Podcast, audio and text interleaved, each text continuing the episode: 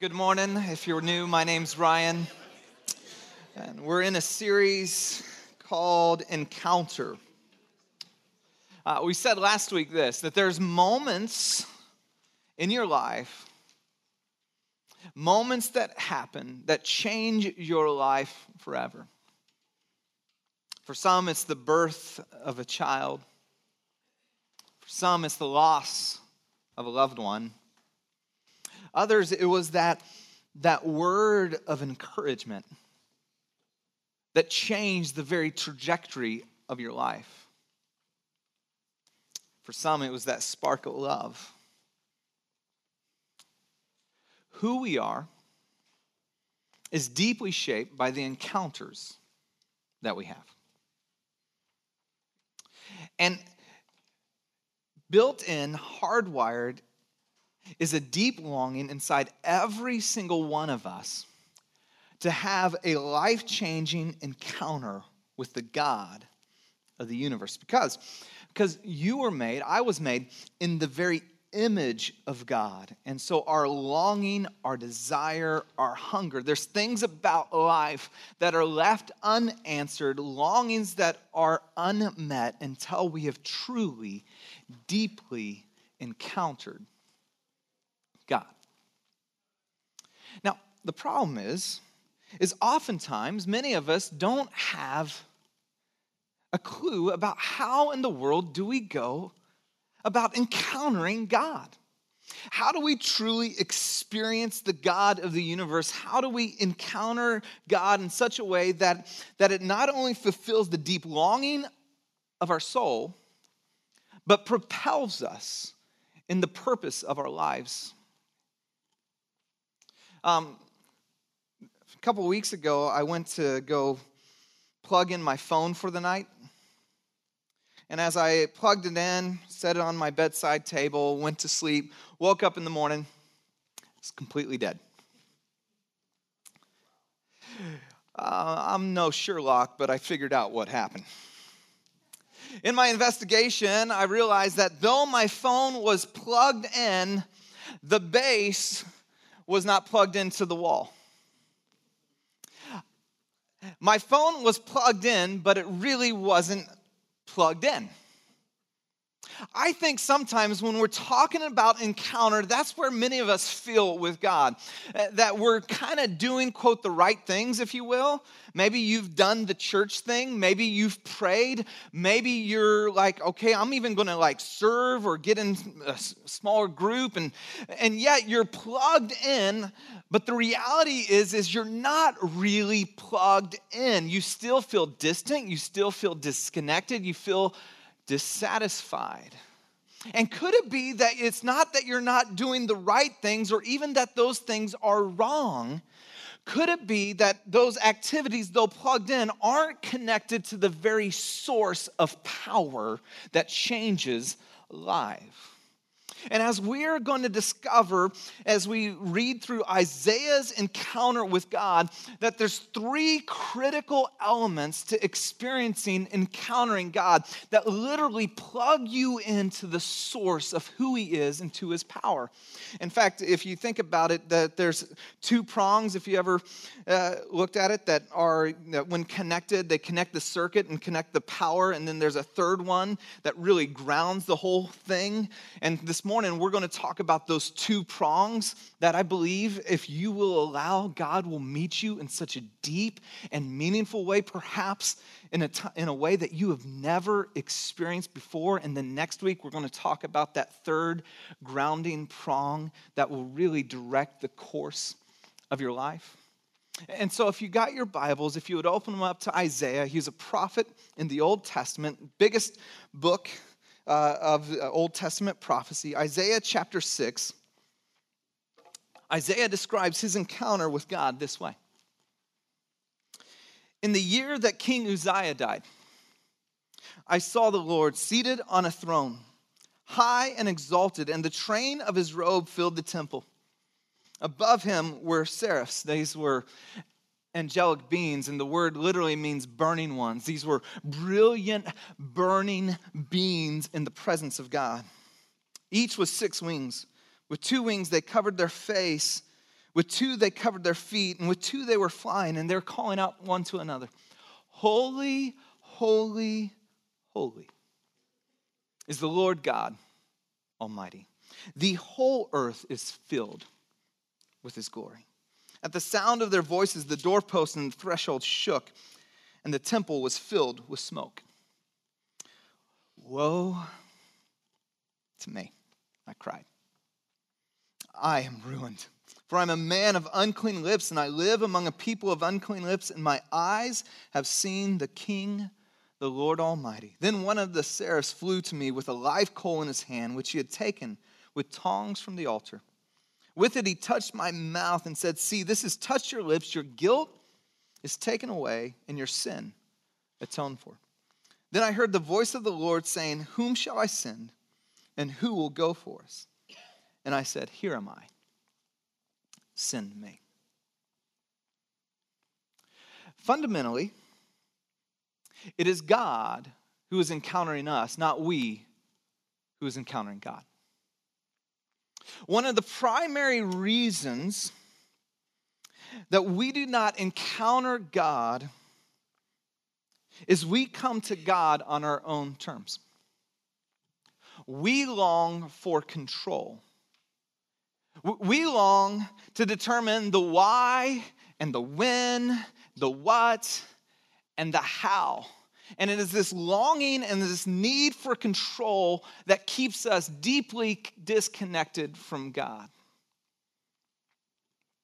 I'd like to argue that we often try to encounter God like a lion in the zoo. I love lions, I still do. Um, as a kid, my nickname was literally Ryan the Lion.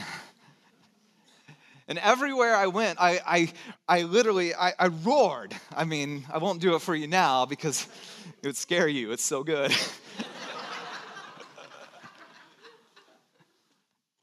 but it did. Everywhere I went, I roared. I remember the only time I was allowed to trick or treat, my mom made for me a lion costume, and it was like the best day of my life, you know. Not only did I get a trick or treat, but I was a lion. I was Ryan the lion. Lions are amazing creatures, aren't they? I mean, beautiful, powerful, strong, mighty, fierce. I mean, they're the king of the jungle.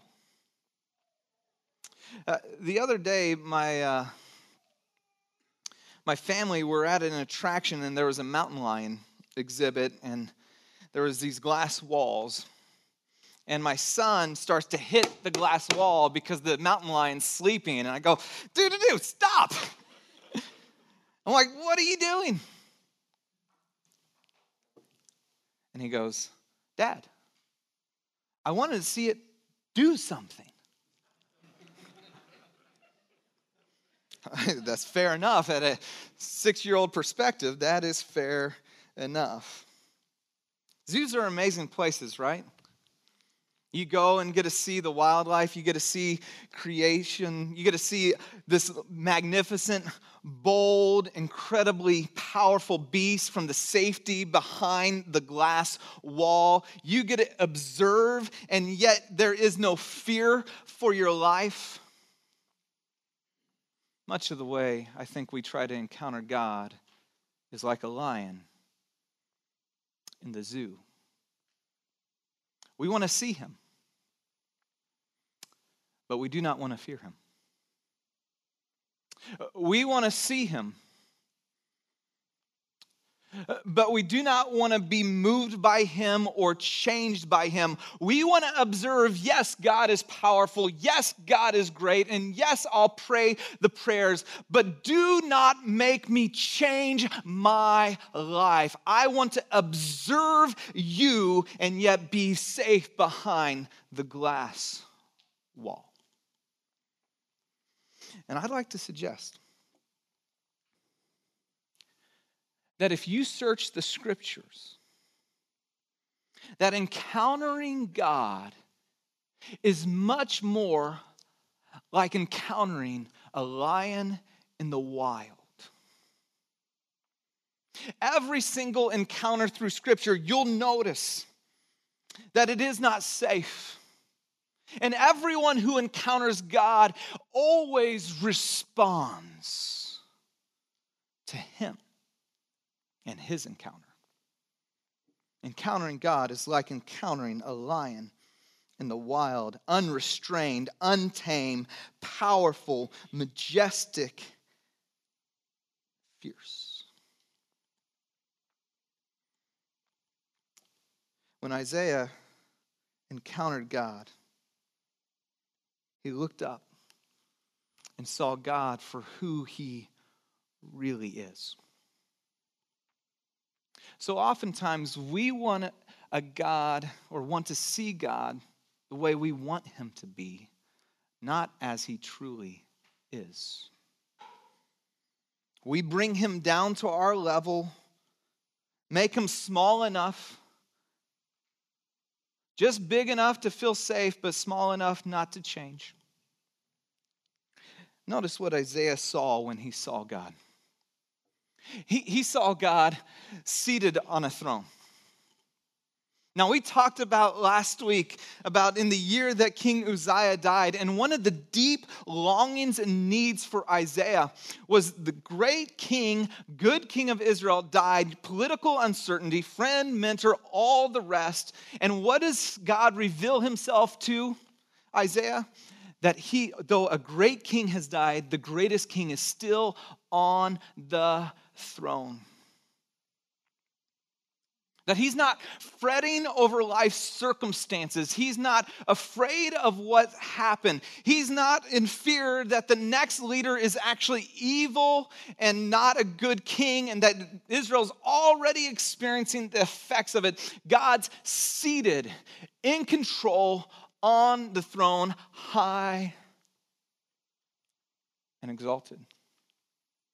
That's his place, by the way. His position in the universe is high and exalted.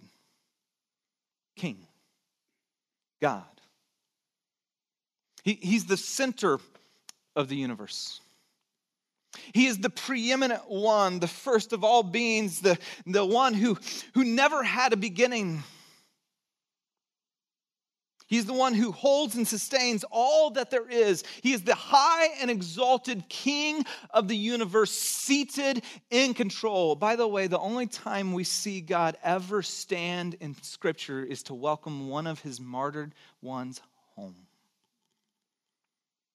And the train of his robe filled the temple. Now, now, in those days, a train or the length of a train signified the uh, extent to, of a king's dominion and power. And what God's revealing in this moment to Isaiah is I am all powerful. The length of my train fills the earth. There is not a place upon which my dominion and control does not exist. I am the all powerful, almighty, all good King, wise God, high, and holy. And one of the seraphs flew to, think of this, perfect, angelic beings in the presence of God, day and night, declaring his holiness. So much so, God is so holy that they dare not even look at him. With two wings, they covered their face.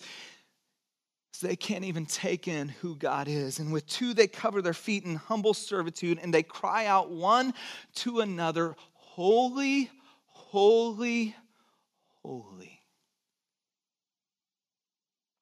The word literally means completely other or set apart. In the Hebrew language, uh, they don't have the good, better, best. The way the literary tool they use is repetition for this. And so when the angels cry out, Holy, holy, holy, it's declaring God's infinite holiness, that He is, He dwells in inapproachable light. He is holy. He is completely other and perfect. There is none like him. You can't even com- comprehend it. I can't comprehend him because his holiness is so far beyond us. It says that the whole earth is filled with his glory. Now, when you think about God, what comes to mind?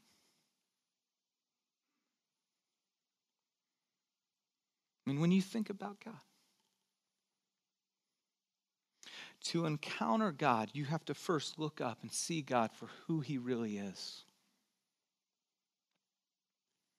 all powerful, all knowing, all wise, all good.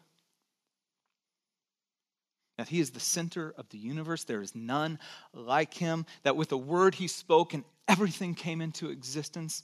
And that he is completely and utterly holy.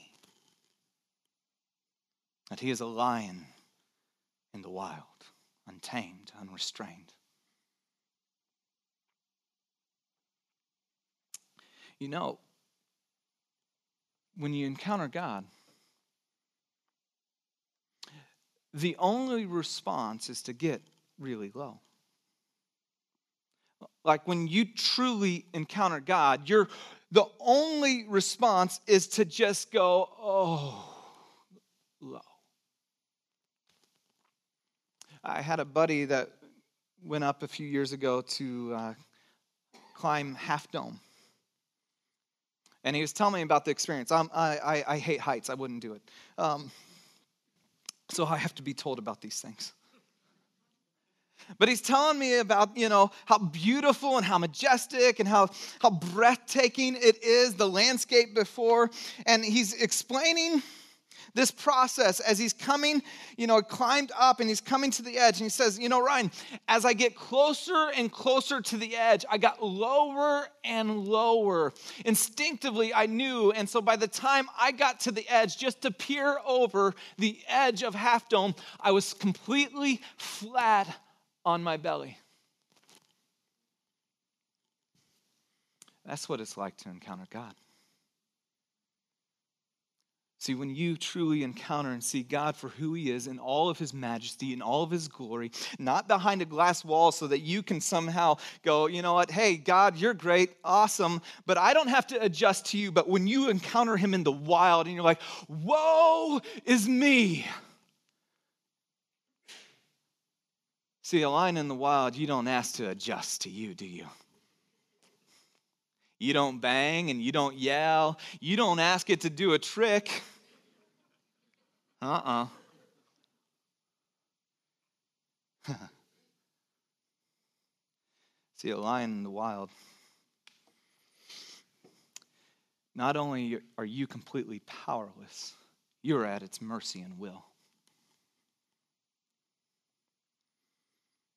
See, the only proper response in the presence of God is to look in and see ourselves as we truly are. To look in and begin to realize, not in light of everyone else, not in light of how the world's going, not in light of what my friends are doing, but in light of who God is, who am I really? See, God's holiness is this. This is so amazing. When you encounter God's holiness, it acts like an x ray machine to your soul.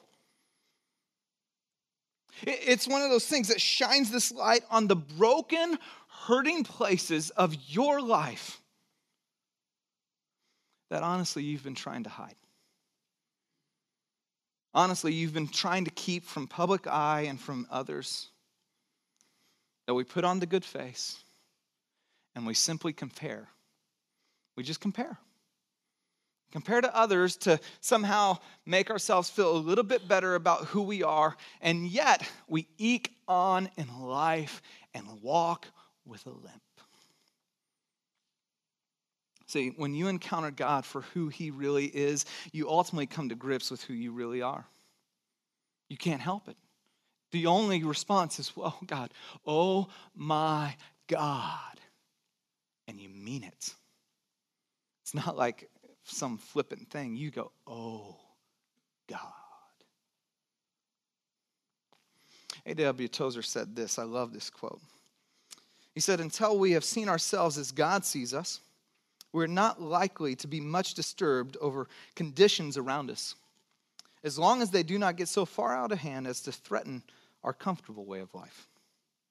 We have learned to live with unholiness and have come to look upon it as a natural and expected thing. See, in encountering God, getting connected to the source, we have to look up and see God for who He is and then respond. You have to respond to who He is, just as I would I, in a wild line, I would respond and look in who I am. And Isaiah utters this powerful confession Woe is me. Literally, I'm as good as dead. I'm ruined. Why? For I'm a man of unclean lips.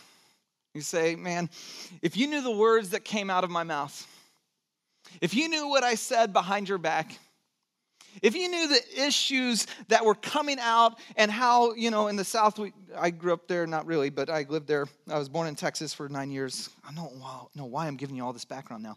Um, but nine years and then grew up in Santa Cruz and lived in Georgia for three. So I got, I'm weird. I'm all messed up.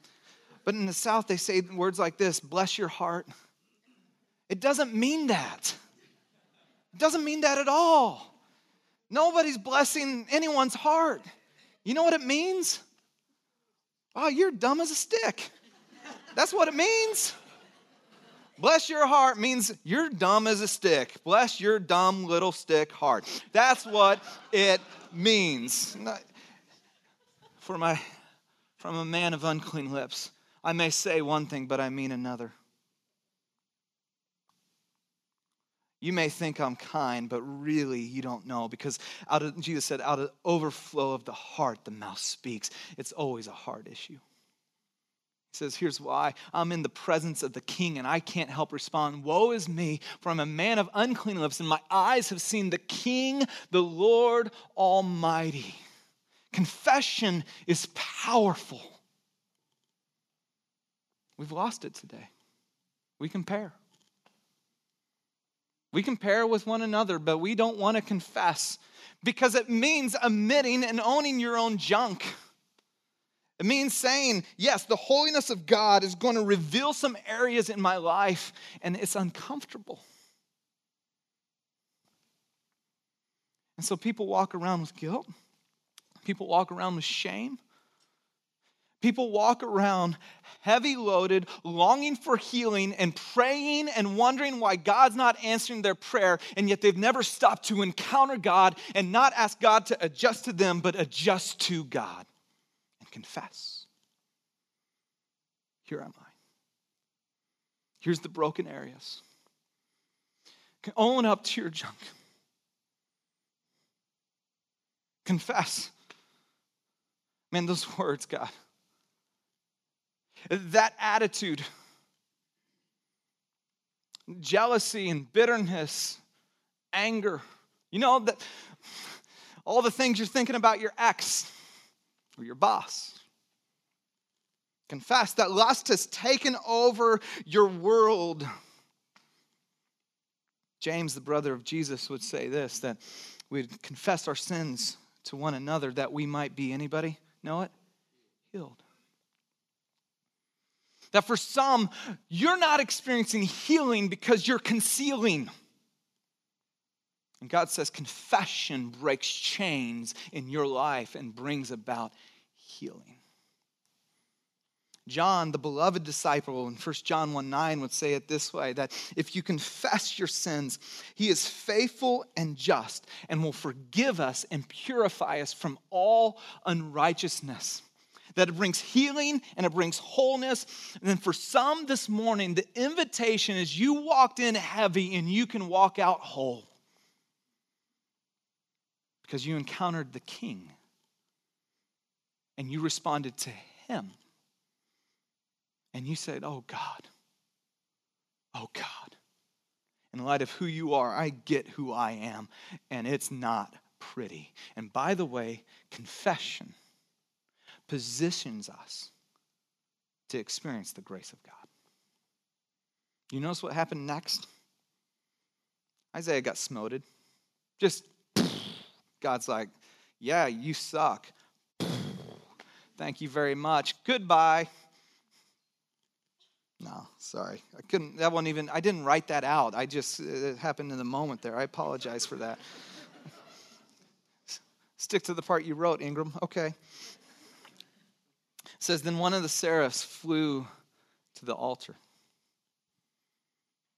Uh, the altar was the place where the substitute sacrifice, where, where a lamb, a perfect, spotless lamb, would be brought and sacrificed in place for the sins of the people. The ultimate altar was the place of atonement, the place of reconciliation, the place where God's justice and mercy met. The altar. And says one of the angels flew to the altar and grabbed one of the coals and touched his lips. He said, See, this has touched your lips. Your sin is atoned for, and your guilt is taken away. Confession. When we finally begin to adjust our lives to God, when we stop pretending and acting like somehow we can approach God like in a zoo behind a glass wall and just see Him out there and want Him to do stuff but never be moved by Him. When we finally go, You are God and there's no other, and I am going to get really low because you're God, because you're holy. It is in that place, in that moment that you experience the healing, the wholeness, the power of God. You experience His grace. Now, I want to try to close this with something that's been blowing my mind. And I'm not sure if it's going to blow your mind. so just pretend like it does, okay? Because in the gospel, there's this great just, juxtaposition that Jesus is both the lion of Judah and the Lamb of God.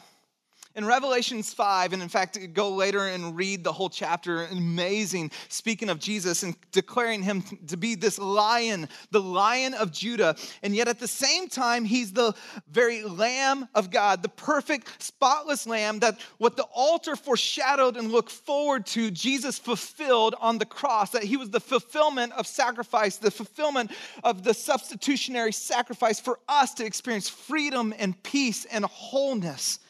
Now, now here's what's been blowing my mind, if you will. John, the beloved disciple of Jesus, in his gospel writes this that Isaiah said this, and he had just quoted Isaiah. Isaiah said this because he saw Jesus' glory and spoke about him. Now, check this out. Isaiah's encounter with God, he saw the pre incarnate Christ. He saw Jesus. When Isaiah saw God, he was looking at Jesus. Okay, see, you're still not with me. Okay, okay. Figure out how to get through this, and I hope mind bomb. He saw the king seated on a throne. He saw the lion of Judah.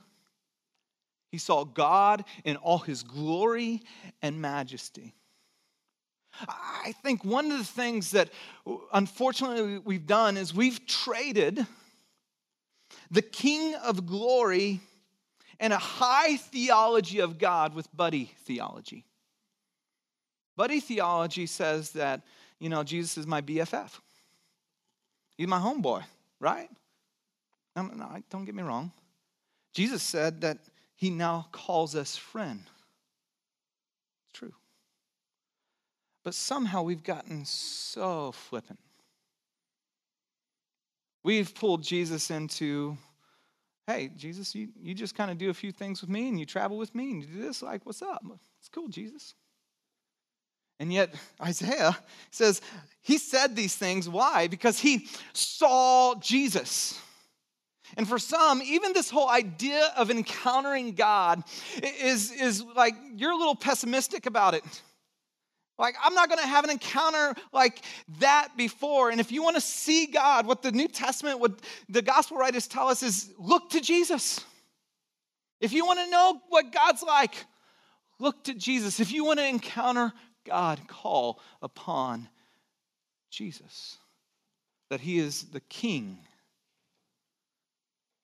of the world, of the universe, the lion of Judah. And then Isaiah writes a little bit later in Isaiah 53 about a suffering servant that would come, one that would be the substitution uh, that would bring peace between man and God, that would pay all the brokenness and all the shame and all the wrong and all the things that kept us far from God, that looks forward to the ultimate Lamb of God. He writes this Surely he took up our pain and bore our suffering, yet we considered him punished by God, stricken by him, and afflicted. He was pierced for our transgressions, he was crushed for our iniquities. The punishment that brought us peace was upon him, and by his wounds we are healed. We all, like sheep, have gone astray. Each of us has turned to our own way, and the Lord has laid on him the iniquity of us all. So here's what's been blowing my mind, and I, I, I take it for what it is. Isaiah has this encounter with God where he looks up and sees God for who he is in all of his glory, and he can't help respond in the midst of seeing a lion in the wild, the lion of Judah. And yet, in his confession, the angels fly over to the altar that foreshadowed the ultimate sacrifice of the Lamb of God. And just think about that moment for Jesus. I just, just put yourself in Jesus' place as he's sitting there high and holy and watching the angel go to the altar and realizing that's looking forward to what I'm going to do. That the lion is going to step down into space, time, and history and become the Lamb of God and be the ultimate sacrifice. That the king the king eternal, is ultimately going to be crucified on a cross for the ones he created. And if that doesn't blow your mind, and if that doesn't get you like, whoa, I don't know what will. Because until, by the way, friends, until, until you sit with the weight of God's glory, you will not rightly appreciate the worth of His grace. See, it is in his immensity that we find just how precious his intimacy is. When you look up and you see God for who he is, and then you look in and you call out, and that same God says, I take your place. That's where you encounter God. I've been uh, reading the Narnia books with my kids. We were doing it last night, in fact, it was a lot of fun. And in it, C.S. Lewis depicts Jesus as Aslan.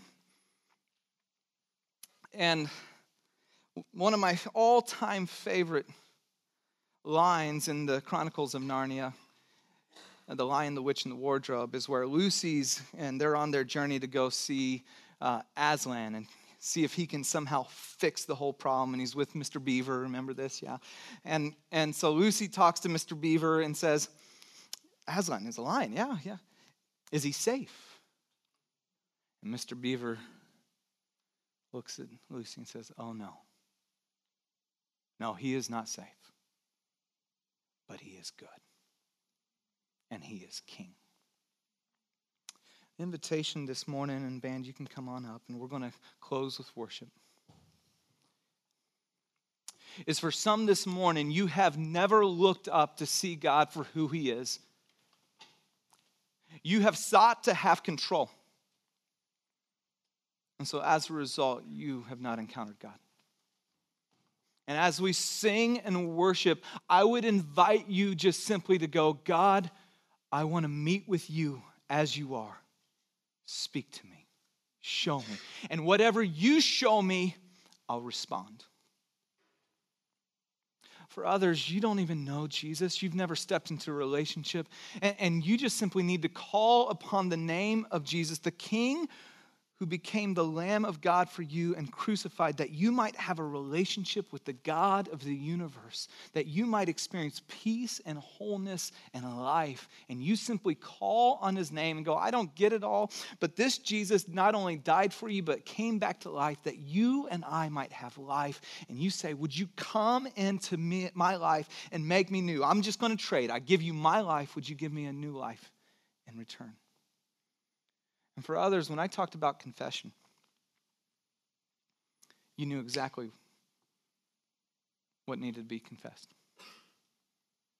In fact, you even kind of checked out just a little bit because it was too convicting. and where you simply go, okay, God, here I am. That issue, the heart, I'm, I'm ready. You're God. I'm going to stop asking you to adjust me. I'm going to adjust to you.